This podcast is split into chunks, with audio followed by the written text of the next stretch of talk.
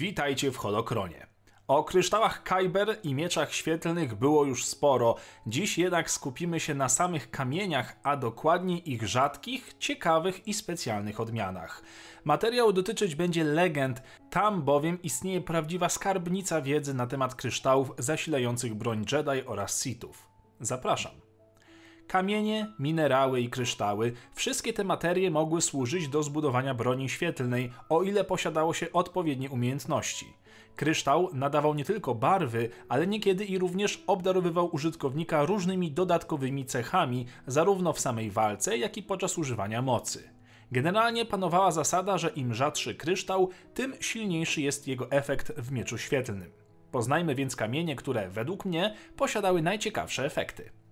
Zacznijmy od rodziny kryształów adegańskich, na skład których to wchodził katracyt, najczęściej używany przez Jedi kamień, następnie relacyt, danit, mefit i jeszcze jedna, niezwykle rzadka odmiana, pontite. Ten wyjątkowy minerał był prawie niemożliwy do znalezienia. Rezonował potężną aurą, która chłodziła zarówno skórę użytkownika oraz jego temperament. Szafir Ankares, znany był również jako kryształ Antares, był kamieniem posiadającym legendarne moce lecznicze i wiele innych efektów. Był to jeden z najsilniejszych kryształów, które można było wykorzystać do stworzenia miecza świetlnego. Był to również kryształ o wielkiej mocy, który mógł pomóc Jedi w walce. Legenda głosi, że ten szafir mógł być używany tylko przez użytkowników jasnej strony mocy. Jeśli kryształ lub miecz miał być dotknięty przez kogoś po ciemnej stronie, kamień powoli się nagrzewał i ostatecznie parzył w rękę. Odkupienie Alii było z kolei potężnym kryształem używanym głównie podczas walki. Wywierał on silne zatrucie u przeciwnika. Kryształ odkupienia nadawał mieczowi świetlnemu nieuchwytny jasnozielony kolor z żółtym rdzeniem, przypominającym jadowitą naturę tego niezwykłego kamienia. Wygnanie Alii natomiast również było używane podczas pojedynków. Jego efekt z kolei sprawiał, iż przeciwnik otrzymywał oparzenia podczas walki. Kryształ wygnania nadawał mieczowi świetlnemu szkarłatny kolor, który odzwierciedlał niewiarygodnie gorące właściwości kryształu. Serce Bane'a było unikalnym kryształem podarowanym Darth Zanie przez jej mistrza Darth Bane'a po bitwie o Rusan.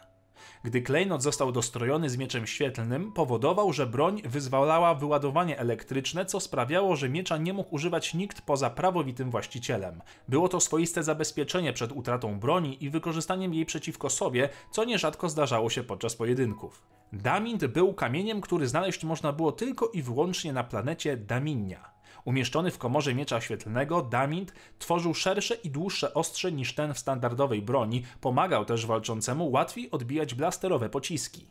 Dragitowe klejnoty były małymi, matowymi i kruchymi kryształami znalezionymi w paśmie górskim Dolop na Michaeli. Były to jedne z najbardziej kruchych i delikatnych kamieni, jakich używano w mieczach, co sprawiało, że ich poprawne przygotowanie i osadzenie w rękojeści wymagało mistrzowskich umiejętności.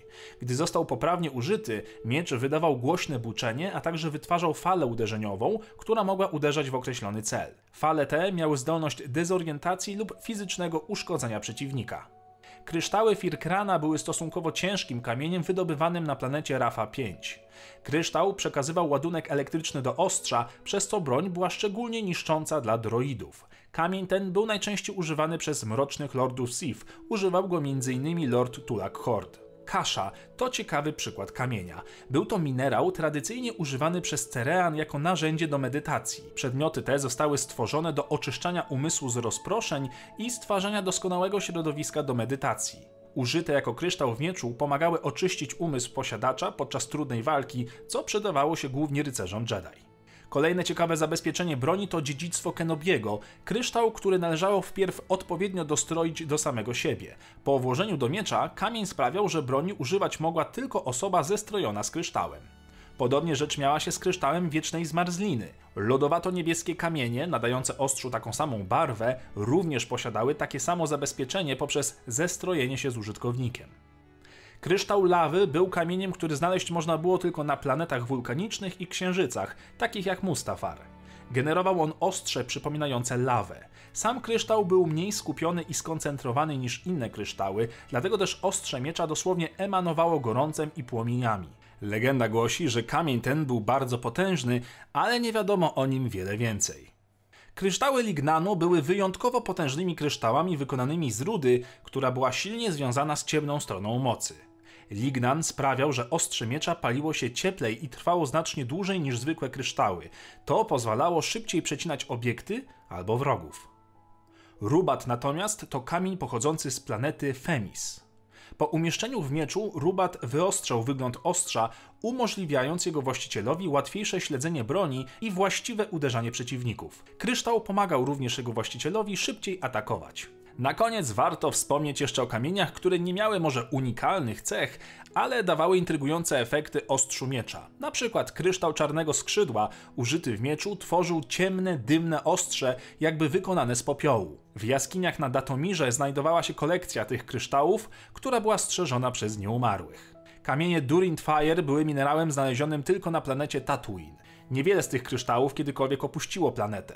Klejnot ten nadawał ostrzu charakterystycznego srebrnego połysku. Ten kamień był tradycyjnie używany przez Jedi z rodziny Halkion oraz Horn. Kryształy Hurricane były ciemno-niebieskimi lub fioletowymi kamieniami z planety Hurricane. Ostrze tych mieczy było wyjątkowo piękne, ale i zabójcze, bowiem miecz z tym kryształem znacznie lepiej przebijał się przez defensywę wroga. Używał go m.in. Mace Windu.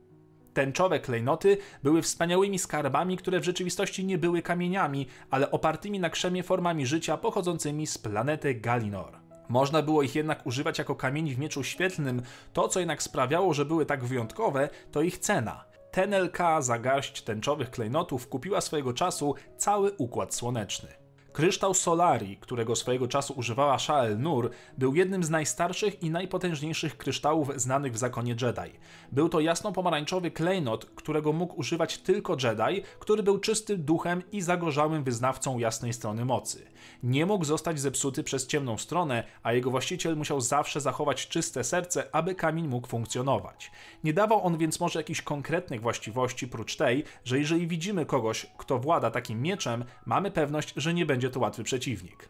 To tyle na dzisiaj. Kamieni jest oczywiście więcej, ale starałem się zebrać dla Was te najciekawsze. Dajcie znać, o czym zrobić kolejny odcinek, wbijajcie na Discorda i proponujcie własne tematy oraz pytania, stając się patronami serii i dołączając do szumowin z Narshada. Niech moc zawsze będzie z Wami.